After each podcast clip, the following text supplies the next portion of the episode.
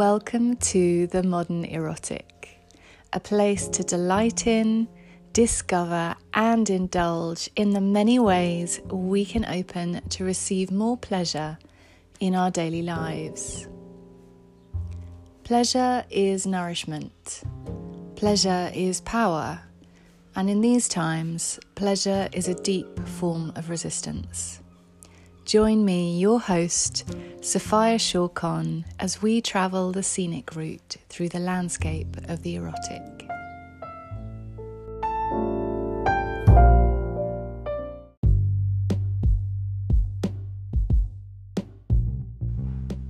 Hello, and welcome back to the Modern Erotic. It's so lovely to be here with you all again, and I'm really enjoying this time of the week, and I hope you are all too. Uh, so, this week we're going to be talking about pleasure and power, which is something that I think is very important to look at uh, with how power dynamics are present within how we relate um, intimately and also to the wider world.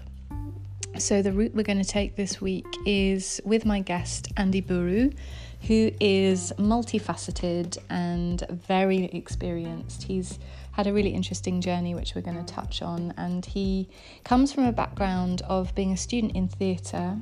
Um, he's a medical massage therapist, a former organisational coach, a conscious kinkster, and teacher of European and Japanese rope bondage. Um, and he is someone who has a wealth of experience when it comes to BDSM, to power dynamics, and using rope bondage as a healing modality. Um, and we touch on aspects of how he integrated his primal masculine, uh, how he confronted it, discovered it, and really wove it into the fabric of his life to transform it, and the lessons that he's now learning from um, being unified with this primal essence of his being. And he's had much experience within the world of power play, within BDSM, and I get to open up um, his experiences of working as a practitioner uh, with BDSM, but also within um, his personal explorations of power play in different forms. Now, BDSM, kink, all these things, some people listening to this podcast might be very familiar with this territory, and others it might be something that's quite new. Um, but I have a real passion and belief that these frameworks, these ways of embodying different archetypal energies of our masculine and feminine, are deeply transformational and can deliver some incredible opportunities for trust, for surrender, for really deepening uh, one's connection with a partner. And so that's my motivation for including this aspect of um, pleasure and how we can receive it in these spaces. Um, so I hope you enjoy this conversation. I'm going to be chatting with Andy in a month's time, um, and I would encourage you to find Andy's Instagram, to listen to his readings, uh, which he's been recording through lockdown. And once you've had a listen, let me know what you want to hear more of, and we'll get Andy back for a conversation.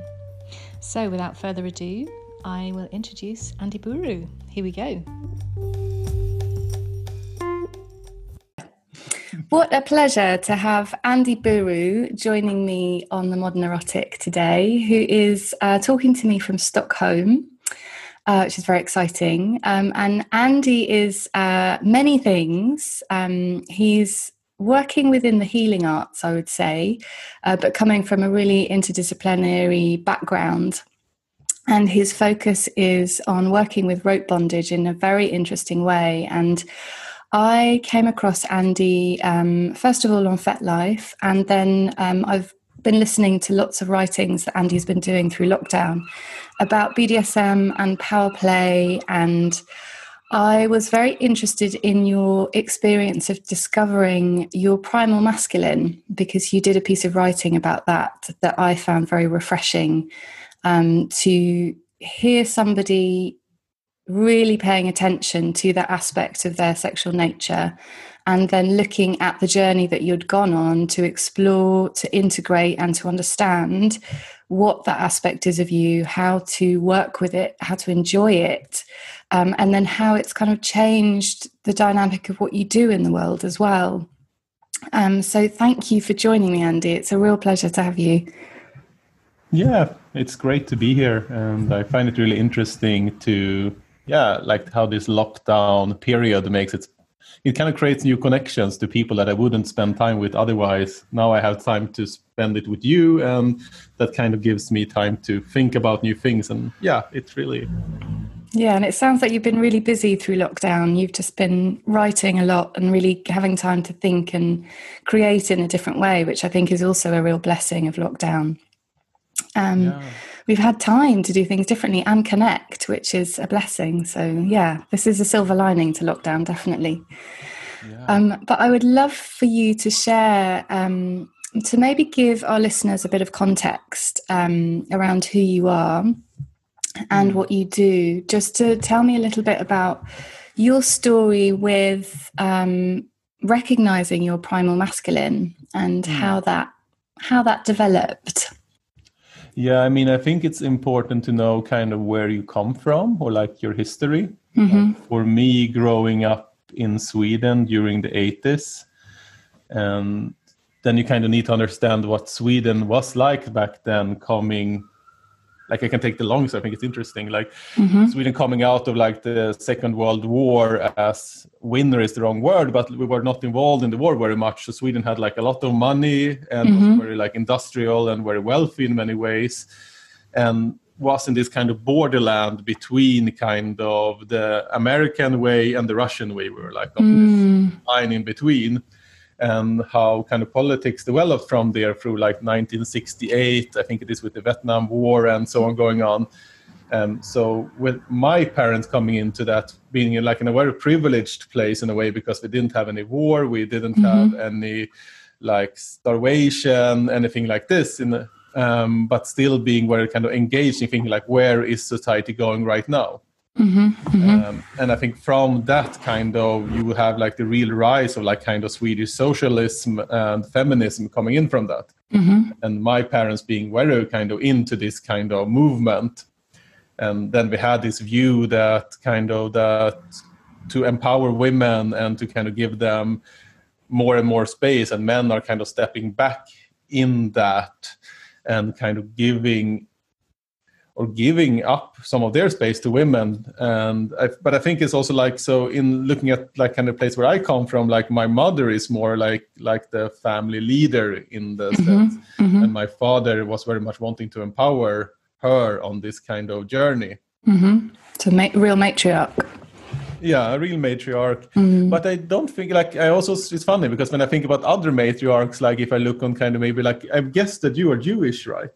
Yes, yeah. So yeah. I've my family background is Polish Jewish on my father's side, and my mum's from Holland, uh, yeah, and Belgium. Yeah. Yeah, because I also have like this other picture of the matriarch that is this kind of very kind of loud and kind of taking up like a lot of space and kind of telling people how it should be and so on. Mm. So like I would say more like my mother, she's more like a patriarch or like mm-hmm. a female patriarch, like because she's not super feminine in many ways. Mm-hmm.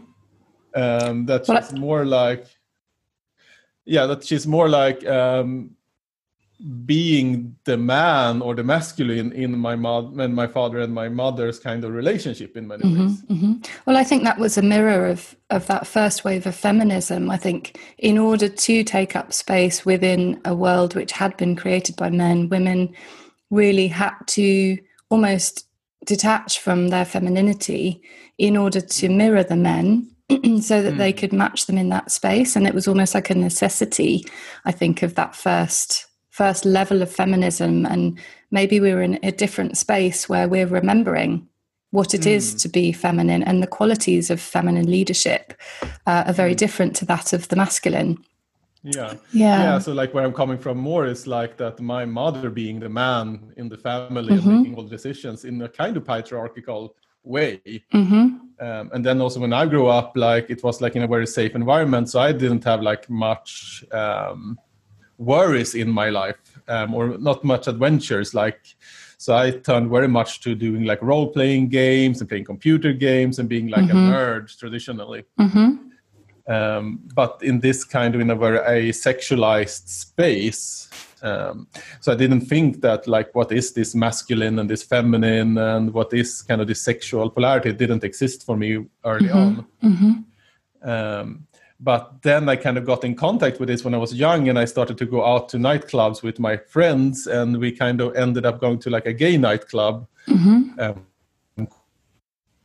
called Tip Top. If people are Swedish and from like back in the '90s, early like end 90s, like this, yeah, yeah, they will remember it. Um, and like that is where I first got in contact with this kind of there is a polarity between not the genders, but between in kind of in the sexual attraction. Like yeah. there are some yeah. men that are like super masculine and some that are super feminine, and they are attracted to each other, and they kind of play out this um, this role play or this uh, power dynamic of the dominant and the submissive. Mm-hmm. Um, that for me has been completely missing in like when I was growing up in many ways so this kind of then got me like very curious about this kind of because i got like so pulled into it. wasn't like an intellectual thing more like an emotional journey getting mm-hmm. into this very kind of mysterious or um, like fascinating almost like a dreamy kind of another world real, yeah that i noticed that i have like such a huge attraction to mm-hmm. um, and i'm like i'm attracted to this role so this dynamic or this kind of in a way it's could use this kind of hedonistic decadent this mm-hmm. kind of really like understanding this kind of very kind of what i see was because what the way i see this like is that this kind of drives if you repress them yeah. i think they will like pop up in places where you don't expect them absolutely that's why you you find them first in like the gay underground scene uh, and in like this in the bdsm subculture and so on because they are repressed in like modern kind of everyday yeah. life certain elements i think within both genders are you're trained to be a certain way in order to find different successes in life you know whether mm. with with the male it's you know success with money career power with the woman it's it's family um, also career children um, career success i think we're all pushed to find specific things and in order to do that there are things which we leave behind um, because they don't fit into those certain roles sometimes, but they still exist mm. within us. Um, yeah, and it's within that more intimate space that we can maybe navigate them. Yeah, or like create a space where we can mm-hmm. see these sides of ourselves as well. And I think mm-hmm. that, yeah, because I, I also think like at this, like in this kind of modern um, world where, or is in this modern kind of, or the, on the field where I exist, because then of course you have this um, where you can explore sexuality or the sides of yourself like in an intimate relationship but you also now are getting spaces where you create them in a more social environment like in workshops mm-hmm. play spaces in subcultures in clubs. So i think that there is actually a movement in opening up these spaces. Yeah. Yeah. Absolutely, yeah. They're be- yeah they're becoming more socially acceptable, even if it is within maybe a more specific uh, metropolitan um, identity, or, you know, gathering of people within cities and things like that. It's it's becoming yeah. much more part of the culture and feeding in through things like fashion um, and music, and it's mm. it's becoming much more visible. I think. Yeah, yeah no so like then i mean this kind of kicked off the very long journey of like i was working in japan and in montreal for a couple mm-hmm. of years and been traveling a lot and like looking for different ways to kind of like trying to figure out what is this kind of this sexual polarity. Because really for me this is kind of where it comes down to the difference between being very equal in a way mm-hmm. or kind of creating a polarity between yes. yourself and another person or within yourself yeah i think that's that's i think that is a really interesting point as well because i think externally that equality um, has been something that women have been really you know striving for and that has been kind of the byword you know within mm. relationships is to find something that is equal but mm. at the same time, I think there are benefits to that, but there are such enormous differences, and that polarity, like you're yeah. saying, is where that energy can really play between. Um, it has somewhere to go, and there's a, a, an action and a reaction within that um, exchange of polarity.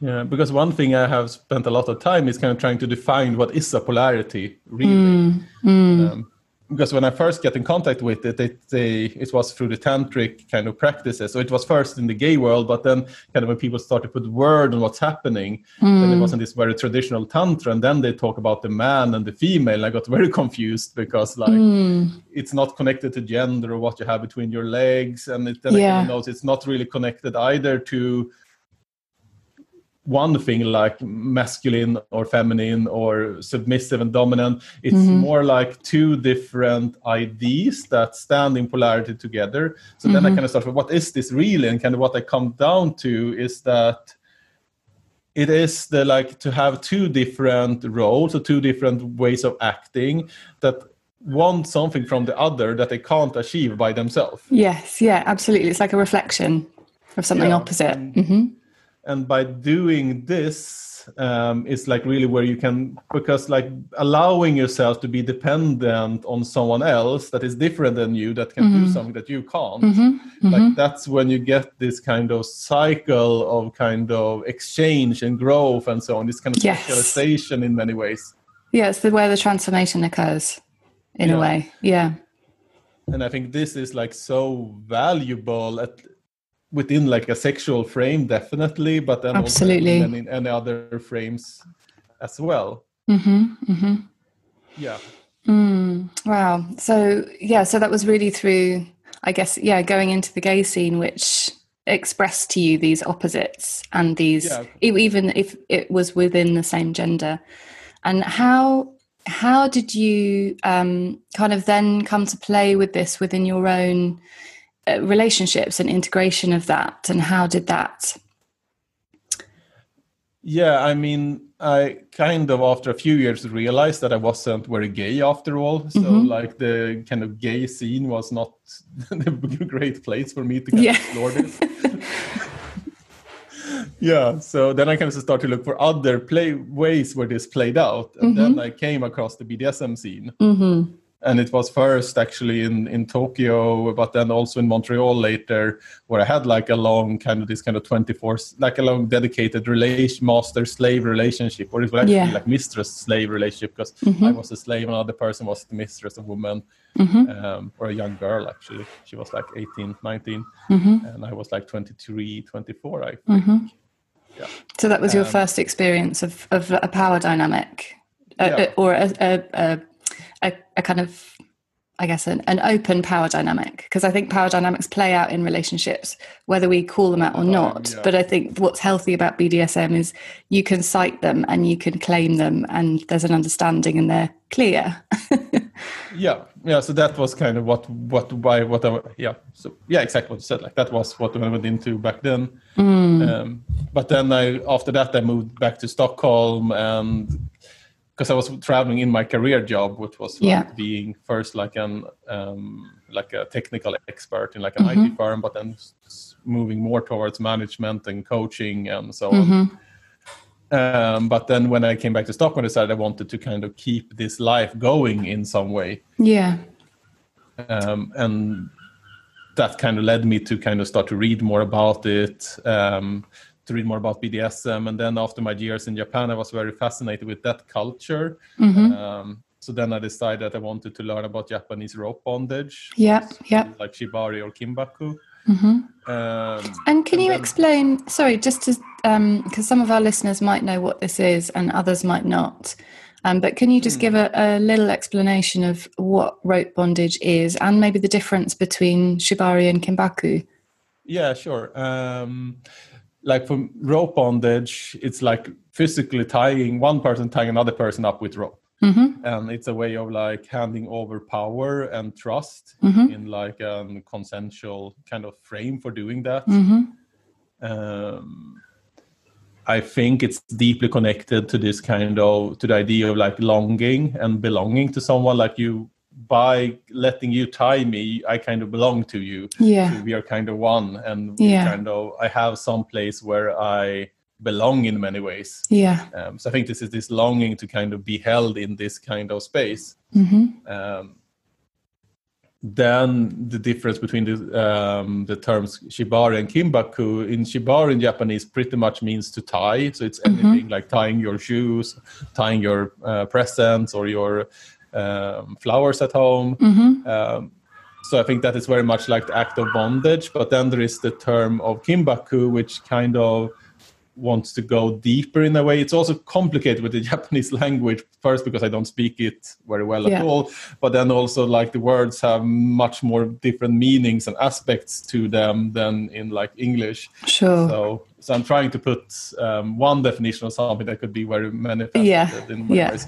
But like what I think what you're trying to touch upon in using the word kimbaku, that it's more about interpersonal relationship hmm or more about the power dynamic that is being played out between the person being tied and the person tying. Sure. The You're emotional more in- meaning.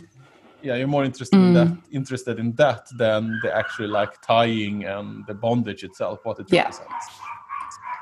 Great, thank you for explaining. And so you were in Japan, and that's that's where you wanted to go and learn. Where you you wanted to go and learn more about the that culture and rope bondage. hmm And Yeah, did, and did you or- study in? Sorry, did you study in Japan? Um, I studied a little bit in Japan, but it's also I find it coming from like a European background. It's a bit hard to learn because the um, the way that knowledge is being transferred is very different, Right. and also there's a huge, huge language barriers. I actually learned the most from a couple in Copenhagen called Max and Tina who. Tied together, I think it's for like 20 years and traveled a lot to Japan and learned a lot there. But they kind of could take their 20 year of knowledge and put it into like the Scandinavian language. Yeah. Uh, Easier to so digest. learned- yes, I learned most of how I tie from them in many ways. And then I kept going back to Japan because I'm interested in the country, but it's more like to study the culture in many ways. I'd go to some rope events, but I also study a lot of ikebana and like tea ceremonies, and like because I'm interested in like how, yeah, in the culture more or less. Mm. Well, I guess there's that, there's a whole philosophy that comes with those actions, and hmm. within Japan, that practice of of something, whether it's a tea ceremony or flower arranging or rope bondage, it's almost like it it has the principles of living, and it teaches you those principles of living through that action and the intention and focus that you have, maybe while you're doing them.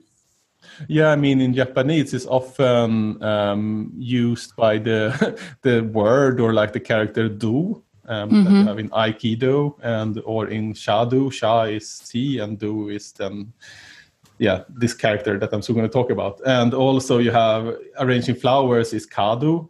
Right. Um, so and yeah, so so do kind of Japanese means the way, and it's kind of connected to Taoism or Taoism, where Tao that is the way, the way of doing things. yeah. Yeah. Um, so they kind of all kind of almost mashed into a religious kind of practice of like presence and listening and the impermanence of things and valuing kind of yeah what's happening right and here and now and not this kind mm-hmm. of continuous development or striving somewhere.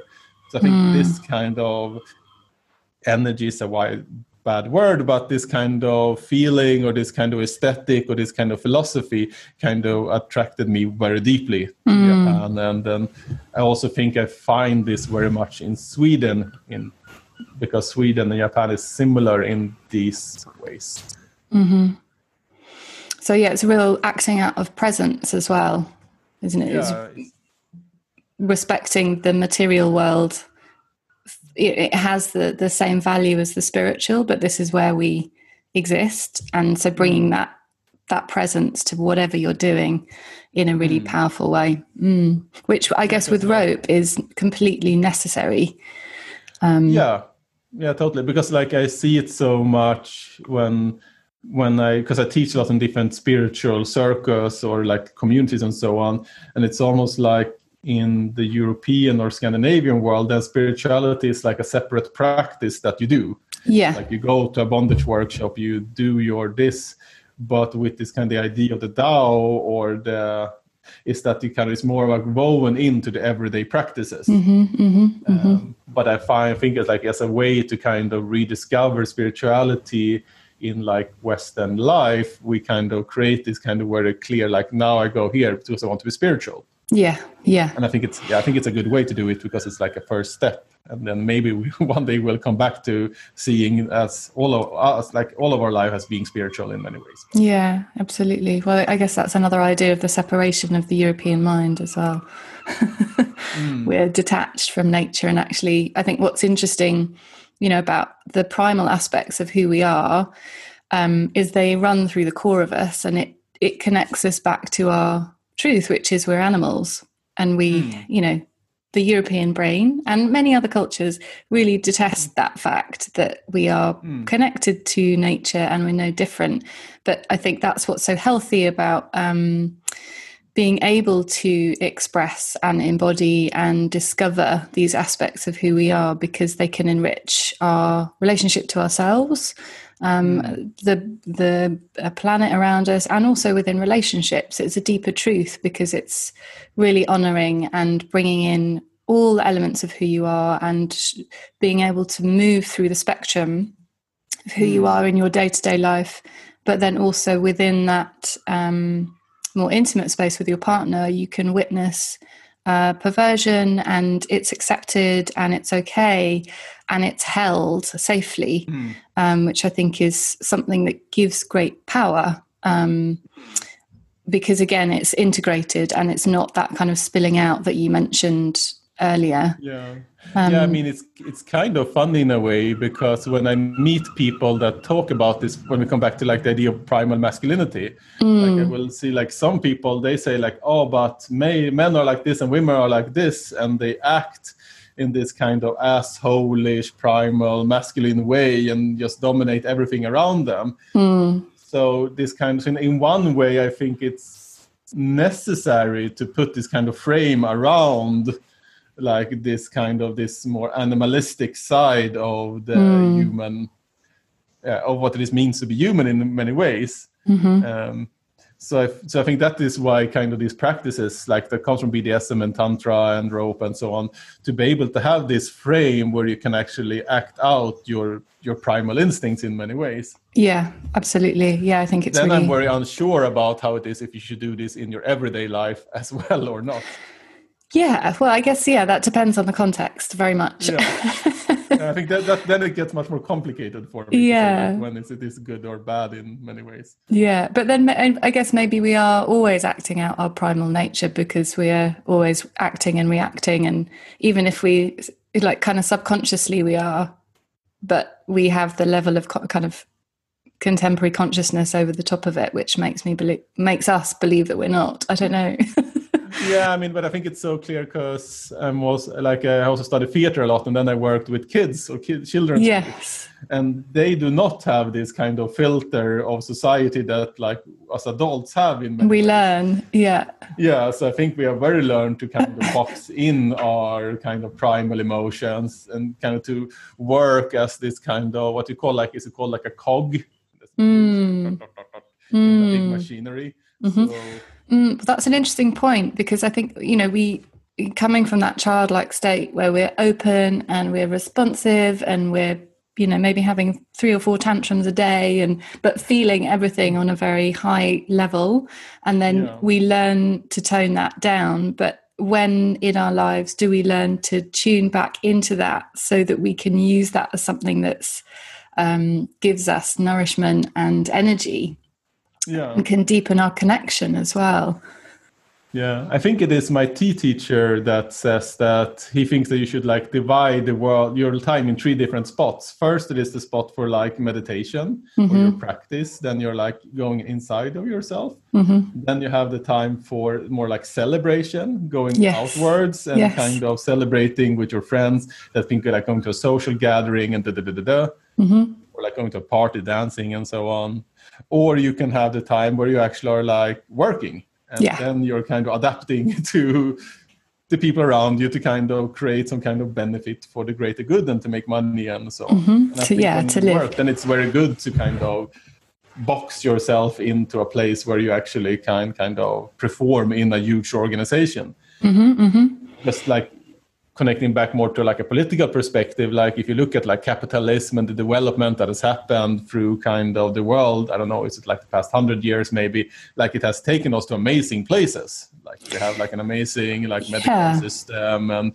like the economical system. People are not starving as they were before. Like it has like created a lot of like being able to put ourselves in this box and working together as this kind of well coordinated machinery has taken us like into a great place but mm-hmm. kind of been uh, at the loss of this kind of spiritual and the personal and the meditation and the celebration yeah. and the sexuality and so on so i think yeah. like it's figuring out like how do you balance this yeah yeah how do we move back not backwards but just how do we bring things maybe bring these things forward with us uh, because yeah. I think things like ritual, ceremony, you know, they're so important to to finding meaning in life, and um, there's not many places within which we can find them. But I know I've very much enjoyed having a space within my sexual partnerships that is mm. more considered and um, I think I've gained so much more than that, and actually having a conscious relationship to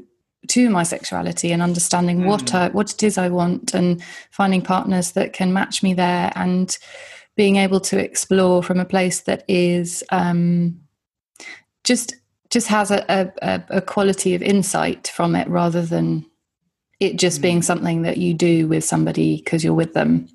Yeah. yeah. yeah. I, mean, I think I like to think about that. I use sexuality as the arena where I operate because it is a place that is so loaded in our sec- in our society yeah and it yeah. and it is like and it's a good place to learn how to be intimate and it's a good place yes. to kind of learn about yourself because yeah. it's so that's kind of while it's kind of act is acted out within like the frame of sexuality because i often get this question when i meet people that are new to this world and i say like yeah but why do you have to involve with sex Mm-hmm. If you look at like traditional tantra, then the sexual part, the red tantra, was only a very small part of it. And yeah. the relationship to God was equally big, like the white tantra, and there was like many other ways of doing it. Mm-hmm. But I think like in this society that we live right now, sexuality is like a great like area to practice because you have an intimate relationship with one or more people, and it kind of and it carries like since it is uh, repressed and it's still mm. it, it's, it's, it's so paradoxical because in one way sexualities were repressed but in other mm. ways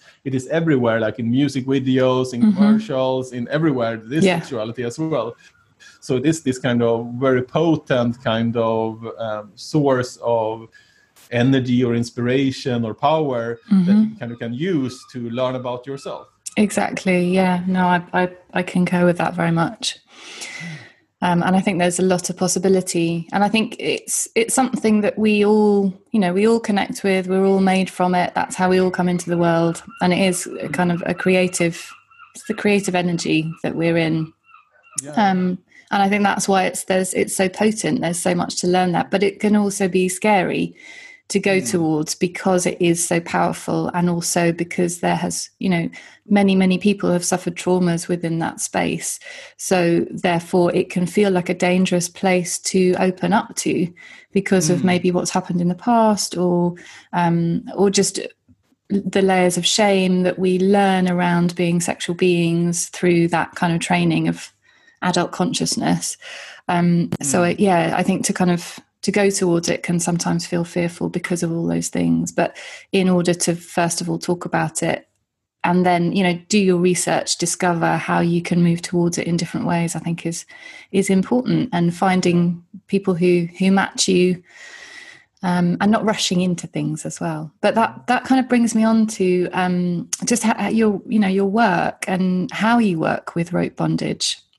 Mm. um, and it you know you almost well you do use rope as a way to heal and i love mm. there's a quote which you say my work aims to create magic rooms where people can rest heal and grow mm.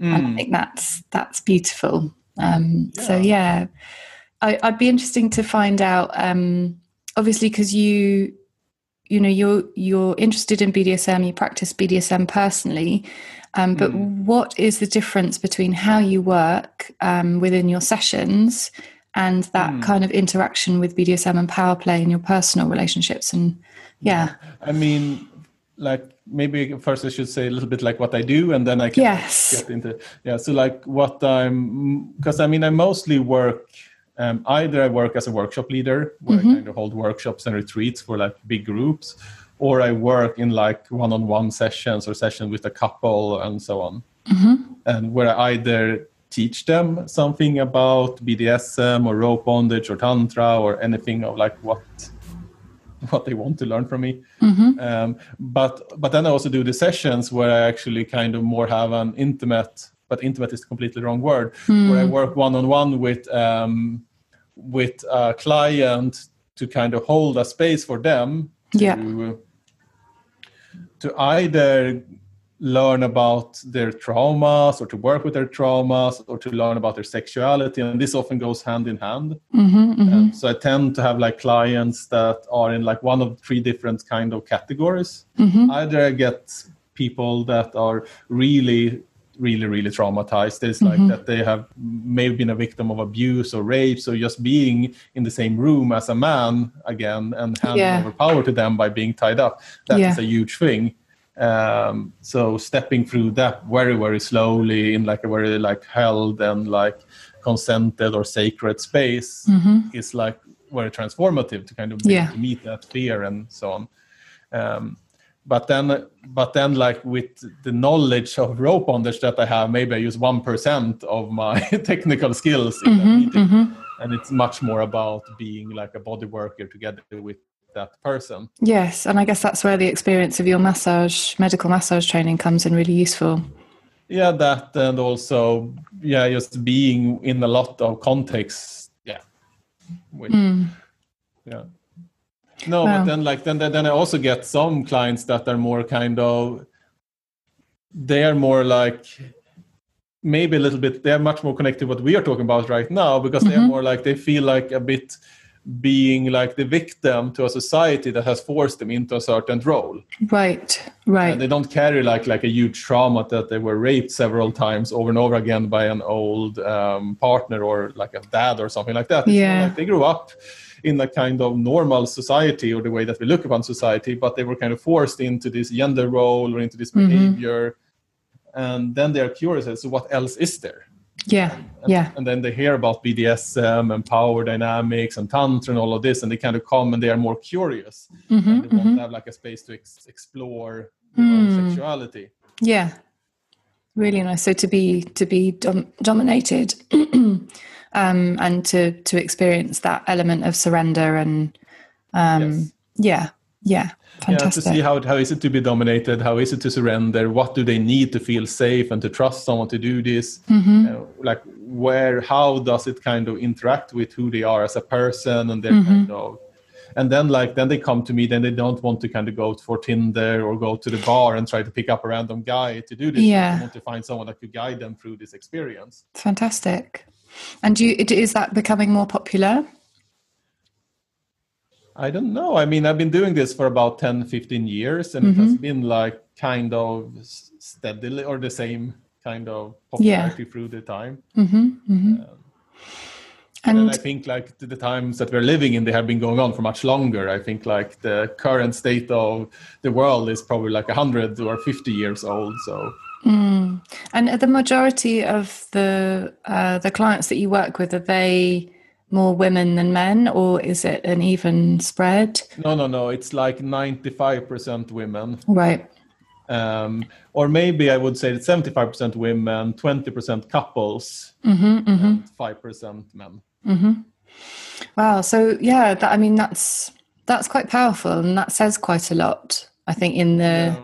you know the amount of women who are moving towards you. A, a for looking for a a kind of different route to to manage their trauma um, mm. and to move through that. But then also, uh, I guess the roles that women are more and more stepping into, we're kind of taking on more powerful roles. So that desire to surrender to a man and mm. to be in that space of a very different feminine archetype than we are kind of trained to be in the world. Um, yeah, that's that's quite interesting.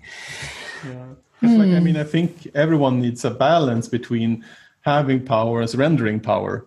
Mm-hmm, mm-hmm. And I think what society is giving us in the big kind of in the in the like in the big life is that we are kind of going to compete for power because everyone wants more power all yes, the time. Yes. And, and surrendering is seen as like um, as like a sign of weakness in many ways. Mm-hmm, mm-hmm. Uh, but being allowed to be in a place where you where you can surrender, where you can let go control, where you can follow. Yeah. Um, and receive. Uh, I think receive, receive is a massive word around that, and the feminine as well.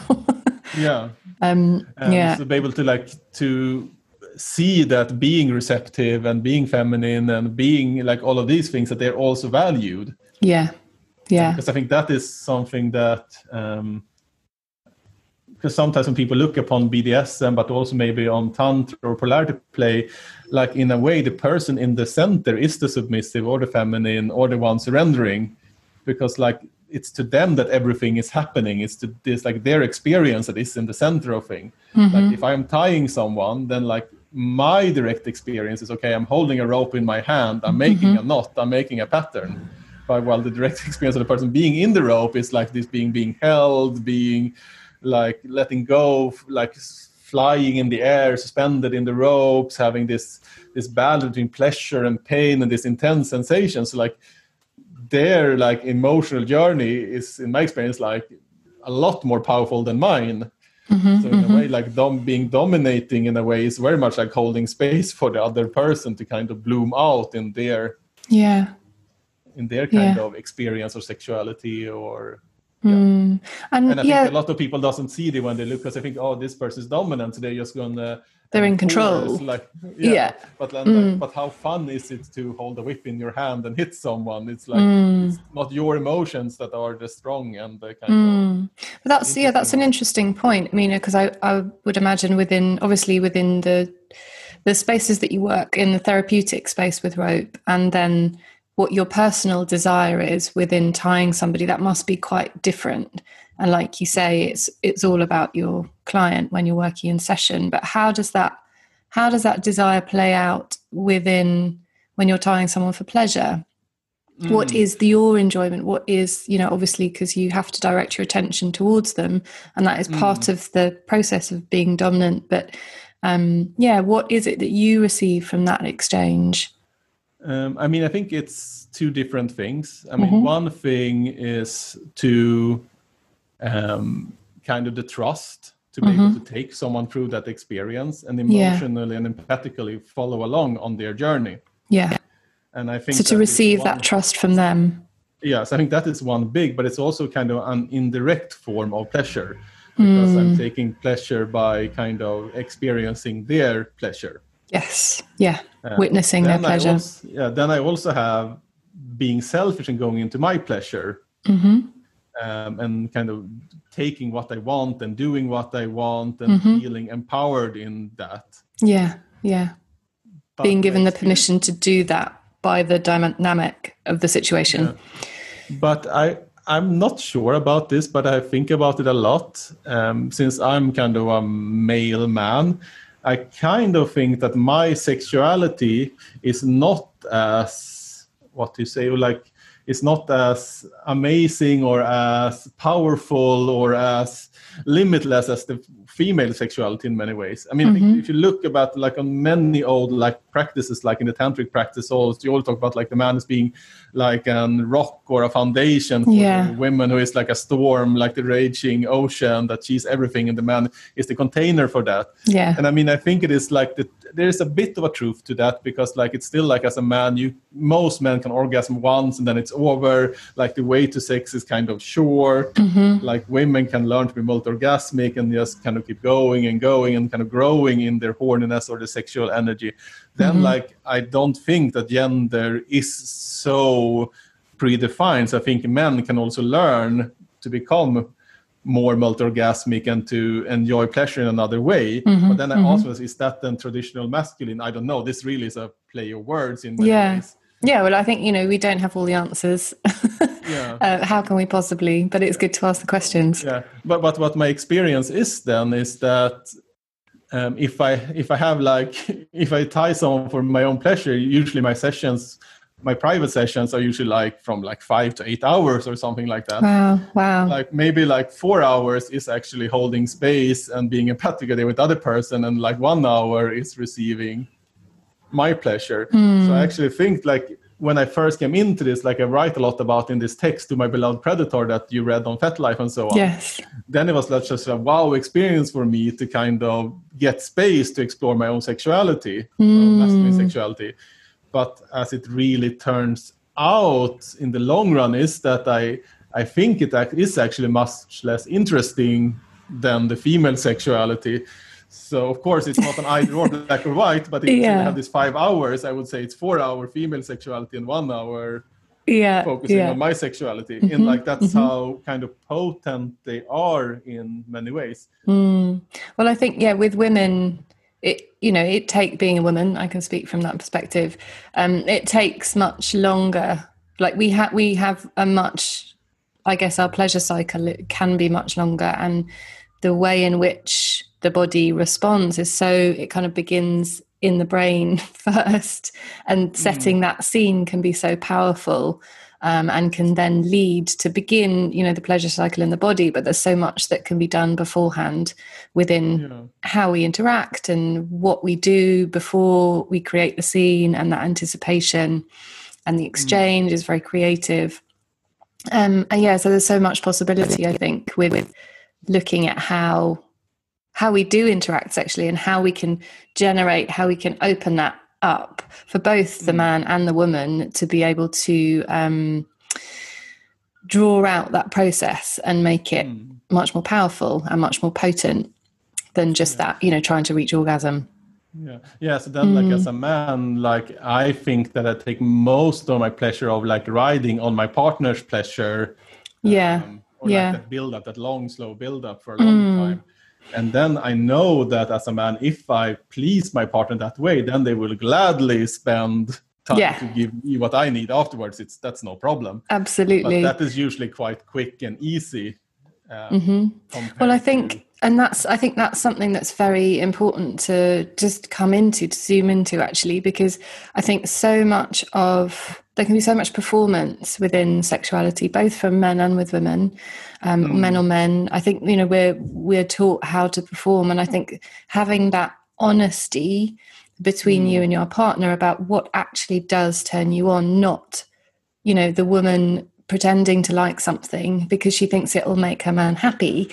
It's like mm. it's kind of trying to undo that dynamic, which is so you know it happens so so much and then yeah. the women feel cheated and angry and also a little bit like their boundaries have been crossed but it become mm. it comes from not being truthful about what actually like knowing their bodies and what turns them on and i think there's a lot of work to do in that space yeah yeah i mean i think it also like us a lot of men that have not worked so much with sexuality they're very performance oriented mm-hmm, mm-hmm. Um, and it kind of it it can yeah this becomes always very political but in a way it's like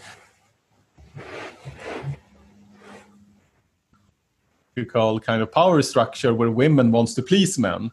Yes. So, so then kind of men wants to perform well and women wants to please the men that are that want to perform well. So they fake just to kind of mm-hmm, to keep the man happy.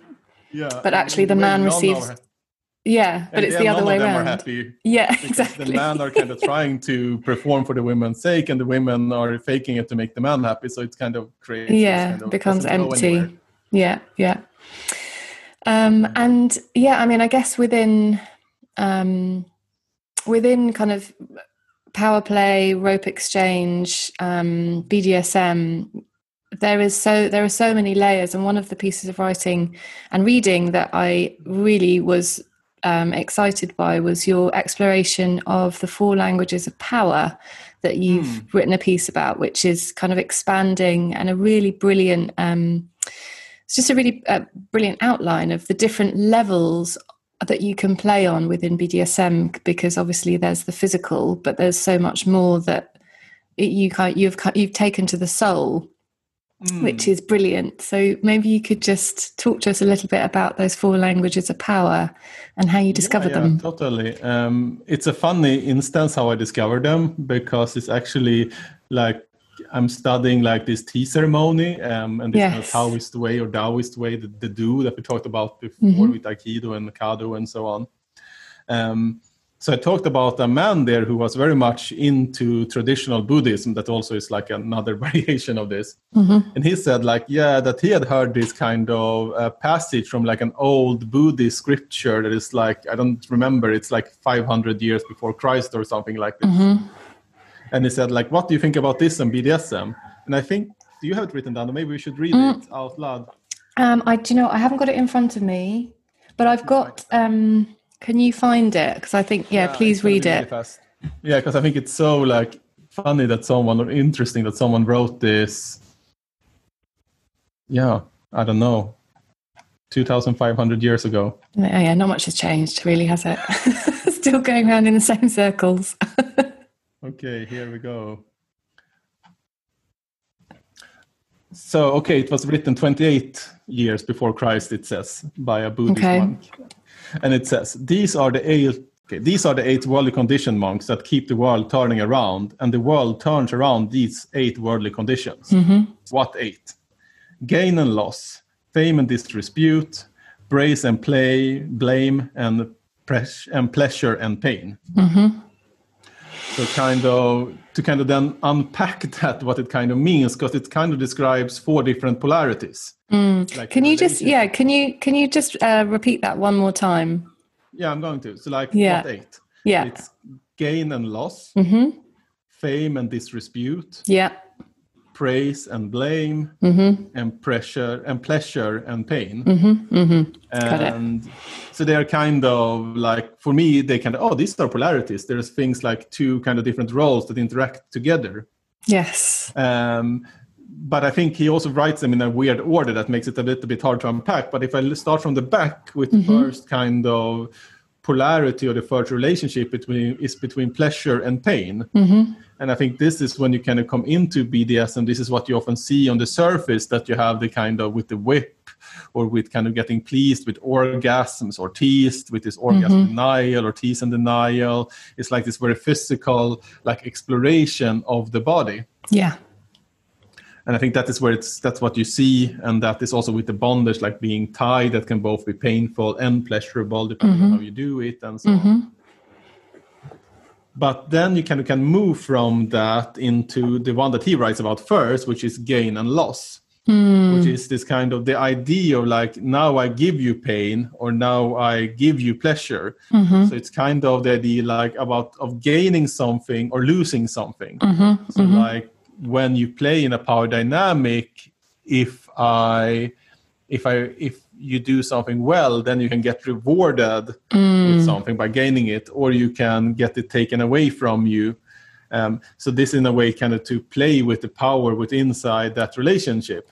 yeah and i guess that suits that kind of suits the the character of your submissive um you know because they might be bratty and they might want to act out and they might want to you know kind of receive that punishment that might be something that they want or kind of the other way they might want to please and you know mm. get things right and yeah yeah, I mean, I think it is connected to like many of the archetypes that you see. What within like the BDSM world, you have like the school teacher and the bratty student, mm-hmm. you have mm-hmm. like the mistress or the master in this leather outfit, mm-hmm. and the slave, and you have like all of this I don't know how you say it in English, but all of this kind of uh, professions and uniforms like militaries, police, yes. security guards, firemen. I don't know. Mm-hmm. Mm-hmm. Um, that goes on then the whole into the whole like superhero thing with like mm-hmm. Catwoman and Batman and love it.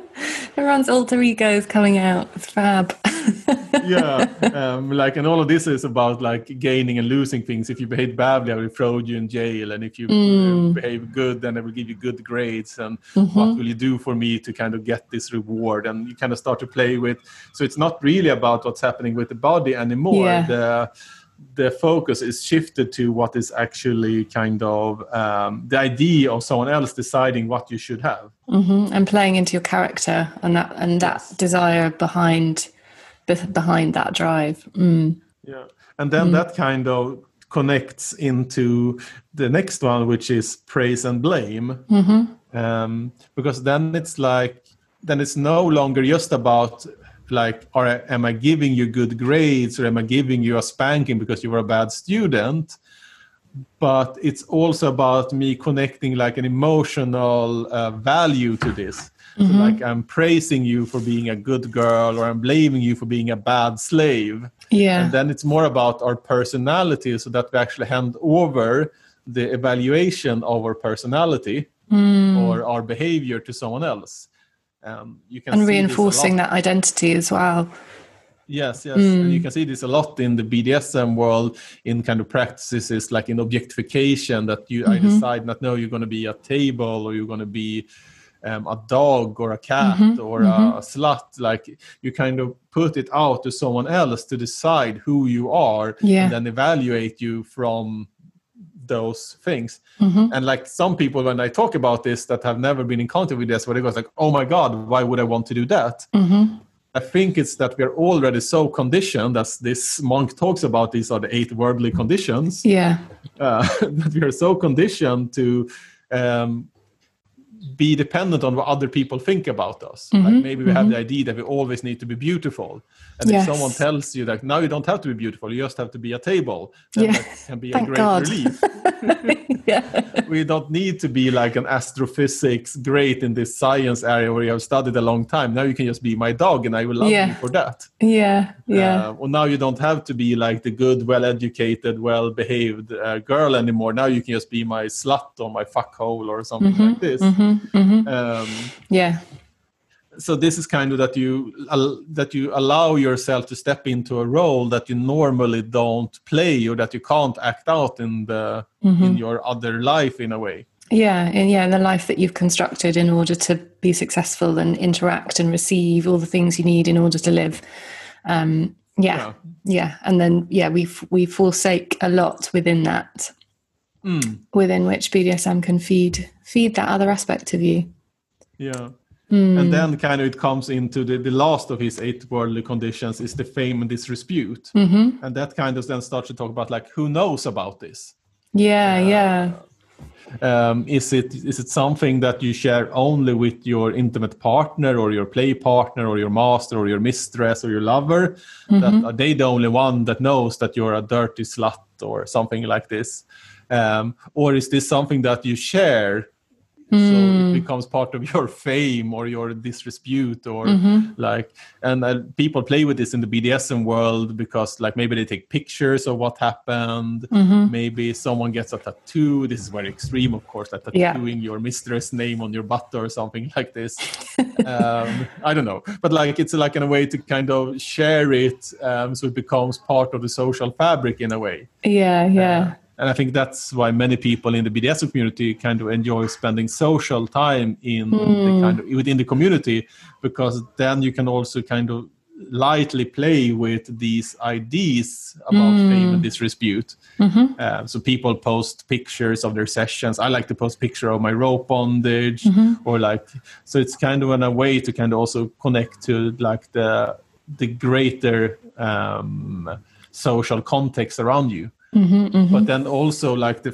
further you move in this chain, like from the physical into the social, um, I would say the more vulnerable it gets, and it also gets yeah. more kind of real because it goes outside just the bedroom in many mm-hmm. ways. Mm-hmm. So I think that it's when people usually start with SM, I usually adjust, uh, suggest them to start in the very physical, and then you can kind of start to move further to kind of then figure out like yeah. What where do you want the the boundaries of your kind of play to be? Mm, interesting.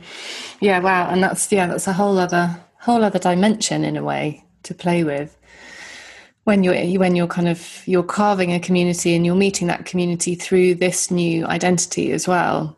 Mm. that becomes something yeah again like really creating a different world which you're existing in which yeah and yeah. I think this is a lot what people dream about when you have like movies like Eyes Wide Shut and you see this kind yeah. of ritual line of gatherings of like-minded people. So I think mm-hmm, it mm-hmm. definitely plays a huge role in people's fantasies to kind of mm. participate in something that is in a way again greater than yourself. Yeah. yeah or just you and your partner yeah mm. and uh, yeah i guess there's a lot also to be learned through connecting with other people who are into this uh, practice because i think again you know there's safety and trust is very important and to be well educated i think is is really key. And i think it's we have you know a responsibility when we're talking about this to any listeners who are out there who might not know so much about this world but really take your time mm. and find teachers who you trust and um, yeah you know just make the time within yourself to do research um, and don't move too fast so that you can do this safely because there is risk involved and the risk is sometimes um, part of the attraction, but mm. it's it's having that balance between the danger and that taboo, yeah. but also the the the safety within in which you need to explore these things in a relationship and also yeah. on your own. Yeah, I mean, one way I like to talk about this is that because um, you want to have this insecurity that it feels exciting. Yes, that's why. Yeah, that's why we go there. But but then comes the question: Where do you want that to come from? Mm, you want it to mm. come from that your partner is treating you in a bad way. Mm. I think this like the traditional that people fall in love with the bad guy, for example. Yeah. yeah. Um, or do you want to have it because that you can't talk to your partner clearly about boundaries and that becomes unsafe and maybe attractive and scary because you mm-hmm. don't know how he will act in some ways. Mm-hmm. But what I try to kind of tell people that you want to create this, you want to make as safe as possible, and then you take your risk, so to say, or your unsafety or your bravery and mm. you put mm. that inside a session within this kind of well negotiated frame yes yeah um, so sometimes i hear people they meet a new person and said oh he just dominated me from the first time we met and i was like mm. oh but that's not maybe so good because then you don't have this safety and i said like so where do you want to get your uh, safe or your sense of like um, what word did you use your sense of, of like um, unsafety or like risk or mm, like mm. sensation mm. or intensity and i like really find that within the play not within the person so yeah or the situation yeah yeah absolutely and so i think also into your mm, so, mm. yeah and also that we you know there's also when you know in in any conversation around bdsm i think there's you know there is the the experience and the prelude um, but there's also the aftercare which is superbly important and mm. i think i've found that's one of the things which is also so incredibly powerful because you travel through you, you do travel through an, an extreme timeline of sensation mm. and that can bring up you know that can stir up all sorts of other things which you maybe didn't expect to arise but making sure you take time to ground the experience and to come down together um, mm. and to care for each other through you know because it can go both ways being a dominant as mm. well you can have shocks and impacts and get yeah. triggered through things too so making sure you can both be with each other in that space as well yeah yeah, I think there's two aspects to that. One is like one is like the the narrative of the time that you spend together. Because mm-hmm. I usually like to think about like so maybe if you have like a three hour session, then maybe you want to reach your peak in the middle of those three hours and have yeah. equal amount of time coming out of it yeah. and kind of cuddle together and drink tea and talk and mm-hmm. so on. Mm-hmm. So that is one aspect of it to to not have your peak at the end and then yeah. sleep like maybe in traditional sex. Mm-hmm, mm-hmm. Um, but then the other part of it is that um, I think when you do something that is very intense, then there's a lot of um, endorphins and adrenaline and dopamine and a lot of chemicals that is released in your body, and you will yeah. very likely feel very high afterwards. Yeah. And that takes a few days until it comes out. Yeah. So it's very often that you have your session, you feel amazing afterwards, and you will feel amazing maybe two, three days afterwards, and mm-hmm. then you kind of come down from mm-hmm. this experience and then it's very important to have someone to be able they can check in with and kind of ground yeah. with and kind of can see you in this kind of have an open line of communication to to yeah to connect yeah so there's mm. these two kind of perspectives on time one is directly after the session how you end it and one is like when um, the hormones are leaving your body and you're kind yeah. of returning back to everyday life which is probably two three days afterwards mm-hmm. yeah which like can be challenging yeah. I mean, I think there is one who also you said like because when if you read about BDSM and you talk about aftercare, which is like a concept or a word, a concept, mm. um, then it's very much talked about i think um, from like submissive person's needs in a way so like if Mm-hmm. you had uh, this very intense experience but you also put the finger on it very kind of quickly as you were talking like it also goes for the man or. Absolutely. Yeah. I think this is so important because if you start to move away from just the physical, but moving into more this kind of blame and blame and blame, praise and blame, or Mm-hmm. Um, this like other kind of more emotional kind of part of it, Mm. then like you are very much the man who are treating the woman bad or being like the traditional toxic masculine. Of playing that role. Mm. Yeah. Mhm. So I think that, and that like, am I allowed to do this? hmm hmm I think is like a super sensitive question. Absolutely. Yeah, it kicks So up really different think that- emotions. Mm. Yes, I think really it's like super important for men that are in the dominant role to also like can to be to be able to be vulnerable about this and say Yeah, like that 100%. like I, I enjoy this in this setting but i don't want to be like this i don't want to be the one who beats women or Mm-hmm. like are like the ravaging or like the dominating one in my real life hmm hmm Yeah, it's a it's a fine line, isn't it? And I think identifying the line is important.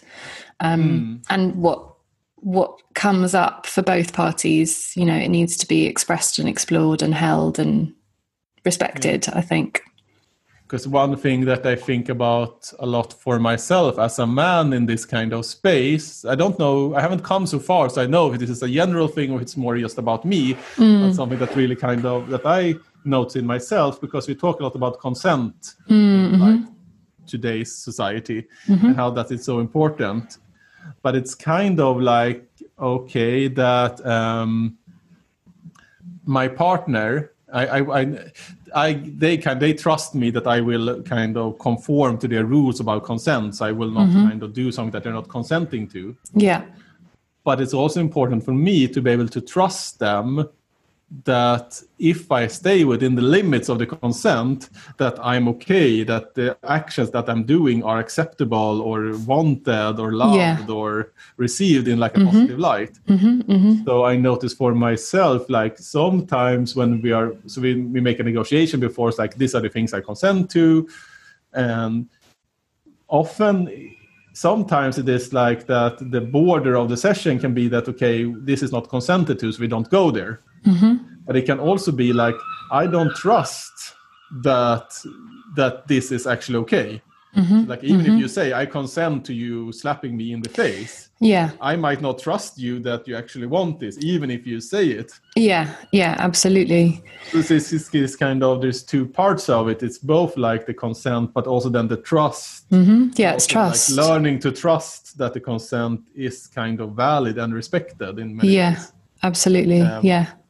And I don't know, in my personal practice, I find that trust is a more common border than consent. That Mm-hmm, people are, once they trust you, they're open to do almost anything. Yeah.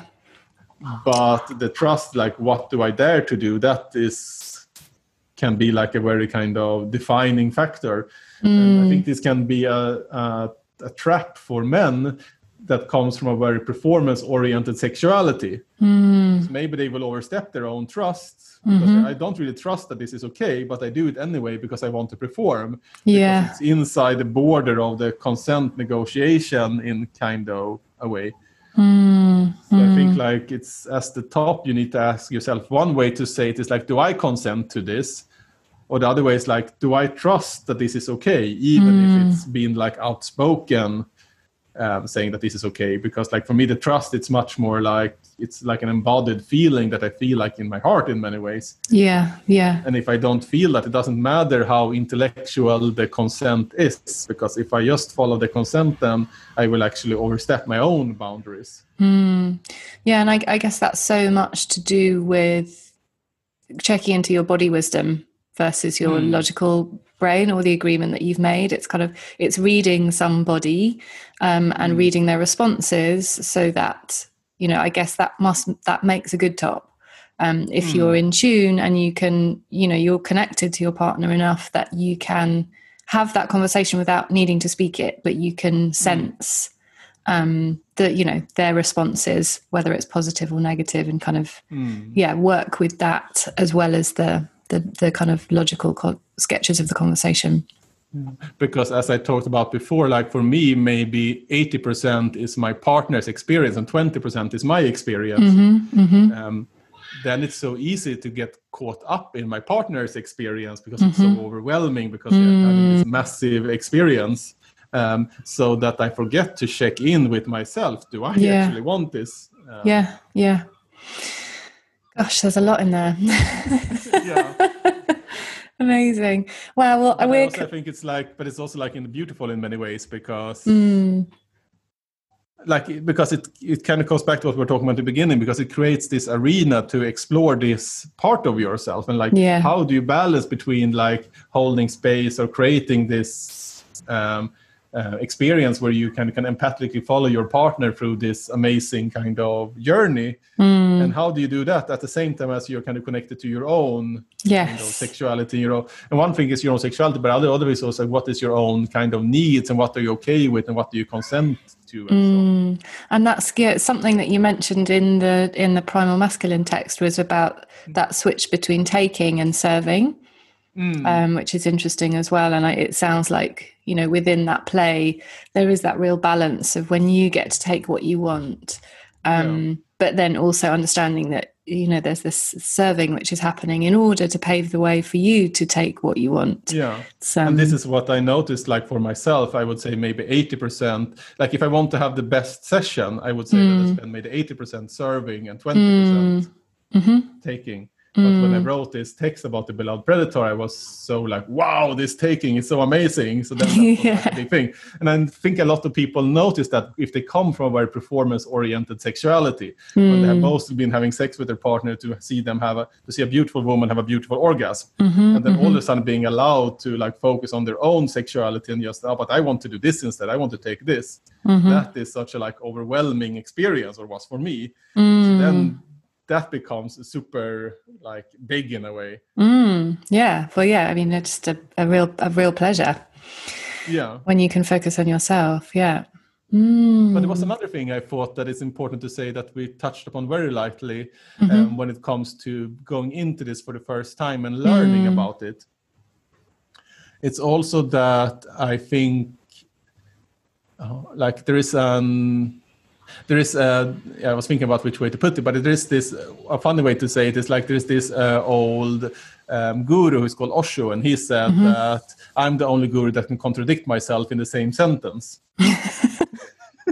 I will say it. So I'm the only guru that can contradict myself in the same sentence. And I think, I mean, this is very true. So, like, you read on the internet, you go to a workshop, um, and there is no single truth yeah especially yeah. when you start to go deeper into like going into this kind of in-depth exploration of your sexuality. Mm-hmm. because i can find myself i can have a line of thought that is completely logical reasoning and it will lead me to one truth. Yeah. and then i can follow another line of reasoning and i come to a contradicting truth. Mm-hmm, so mm-hmm. i think like sexuality and the subconscious and all of this is very contradicting in many ways. Absolutely. And i think bdsm is an embodiment of the paradox of yes. what it is to love and that meeting of love and pain. And there's just so many challenges within the different layers of your consciousness and what you've been trained to think is okay versus what you desire and i think it's just it's kind of it's almost like a hall of mirrors sometimes yeah. but it's that's kind of when you're paying attention to it too closely and then if you yeah. focus out then it kind of feels like it's meant makes sense but if you look at it too yeah. hard you can't make sense of it yeah yeah i mean it's totally like that but the reason why i'm saying this because um, sometimes when you want to play in a power dynamic that is very black and white and very mm. simple so like what you tell me that is the truth like mm. you are my mistress and then i want to whatever you say is right mm. so there mm. not complicated the, the world is very simple yeah um, so when you want so i think when you go to a teacher a workshop leader you want them to kind of allow all these different con- contradicting and paradoxical ways and know like what they say is probably one side of the truth but they, mm. if they're a good teacher then they will tell you a contradiction in the same sentence yeah uh, yeah. or if they are a bad teacher, they will at least tell you go to that other teacher to get the, the other side of the fact in a way. Yeah. Or if they're a horrible teacher, then they will say, "Stay with me forever and be my be mine, sit." yeah. yeah. but then I think writing out the power dynamic that might be kind of hot inside Yeah, your yeah. BDSM session, but Yeah. you don't want to act that out with your teacher. or exactly your- and i think that's you know that's such a valid point i think um you know there's the, the sexual energy sexual energy is so strong and it Hmm. can take you into places if you let if you're letting your loins talk for you and you're not engaging your heart and your Hmm. mind as well i think there is a and especially with working in you know working in this world there are lots of people coming into it who are attracted to that energy and that you know they're looking for something and they're kind of plugged into it maybe for the first time and it's very powerful and i think Mm. making sure you ground that energy in yourself and you find ways to work with it that um, help you to connect to it that are maybe outside of your you know the bdsm world but i think there there is that definition of understanding these things about yourself but then going to learn about them and keeping that space clear so that you can receive and you know be in that space which is without that desire leading it Mm. in a way Yeah. i don't know if i've explained that right but i think No, I to think ground to ground it is important Yeah, I think I mean one we can leave like a link to the listeners that could be interesting. There's Yes. a writer called B. Schofield. I don't know if you read her. So. no I, I haven't Oh, she is. I mean, you you should. What she has done, she has gone through a lot of different spiritual or BDSM like teachers and Mhm. kind of exposed a lot of abuse through the community through the past Mm, maybe five years. I mean, I think that some of the people she exposes, it's a bit of a gray zone. Mhm. Some people she exposes is like horrible shit show. This should never happen. yeah Um, so, and she has been. So then you can just l- read about how you mix this up, where the power play is. If it is actually between the teacher and the student, or Mhm. if it is inside, um, like a consentful kind of agreed power structure where you want to have it. Yeah i think I mean, that's she has written about so many spiritual and teachers. So, yeah and it happens so frequently it's you know Yeah. it's over and over again and i think yeah that's i mean that's a whole other conversation yeah. um, So but let's don't read too definitely much, because then you will just be depressed. yeah yeah yeah no we'll we'll leave But- it but- we'll but- put that link up we could let people check that out for themselves but um we're coming to the end of our conversation i think. We've got to wrap it up. But is there yeah let's let's Yes, just one more thing because Yeah. one positive thing of this is when sexuality or conscious sexuality is spreading out to become like a wider field of interest mm, then i think it's also good that it gets more scrutinized in many ways. Yes. Yeah. like people like her. Or actually thinks that they are a day when i think about it because i think it's a trans person but check out the webpage. Well, yeah, I think yeah, uh, transparency is important in all industries, um, all you know, all areas of interest. Uh, so yeah, let's encourage that definitely. And what is? I just want to check in with your the last little mission is how can people find you and your work, and what are you up to at the moment? Uh, what's next for Andy Buru? Mm, I mean, my webpage is the best place. Mm-hmm. That's where I put the most content. So it's andyburu.se Great. in Sweden. But it's in English, Mhm. like 99% now. Thank you. That's where I, yes, that's where I publish most of my writings, and that's where I publish about events that I do and so on. Great. Um, then, due to Corona, I am mostly doing private sessions in Stockholm Mhm. or some like around Scandinavia. I also are a bit of this kind of envir- what you say environmentalist, so I don't mm-hmm. really like flying far and so on. So I tend to mm-hmm. work in northern Europe, so mm-hmm. like in Estonia and Norway, Finland, Denmark, Sweden, Germany. Sometimes pretty much places I can reach by train or boat. Great. So I try to avoid flying. Um, so I do workshops there, but I'm going to try to do a few now in the end of the year, like in October, November, December. Um, and then it will start up otherwise during next year again. Fantastic, and also your Instagram as well, because you uh, you've been reading your writings on there. So, Yeah. what's your Instagram is handle? called it's called Stockholm syndrome, which Okay. is funny. Fantastic. So you can find Annie at Stockholm Syndrome, and I would encourage with, our. with two underscores afterwards. Okay, well, I'll put the I'll put the link up so everyone can find you. Yeah. And um and I would a link on my encourage webpage to it. Yeah, perfect. A link from my webpage to that. So yeah, amazing. I'll put all the links on the on the podcast, and um, I would encourage everybody to tune in to Andy's really fascinating writings and readings.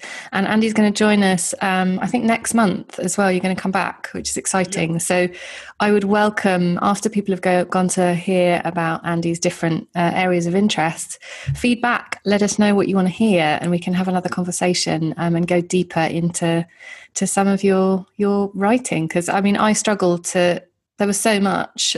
I struggled mm. to figure out what we could fit into this hour which i think we've gone a bit over. But yeah it would be lovely to have another conversation and to to go deeper next time. Yeah. Fantastic. Well thank you so much. It's been a pleasure real pleasure. Yeah. And uh, take care. We'll see you soon. Yeah talk to you later. Bye. Bye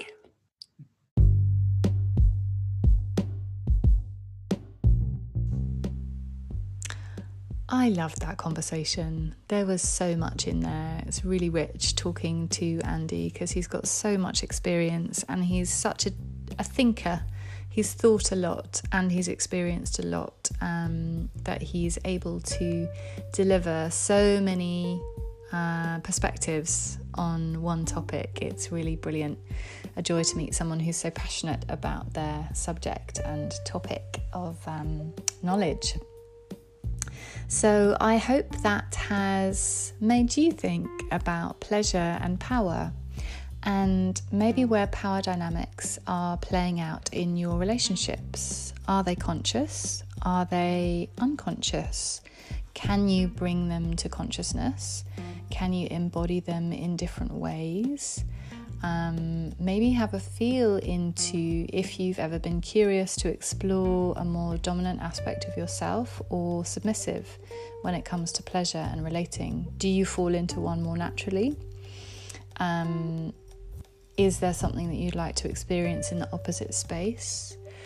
Have a think about how how and who you are in your waking life and then flip that and see if you want to explore the opposite within your sexuality and your desire body, or if you want to step into more of the aspects of yourself that appear in your waking life.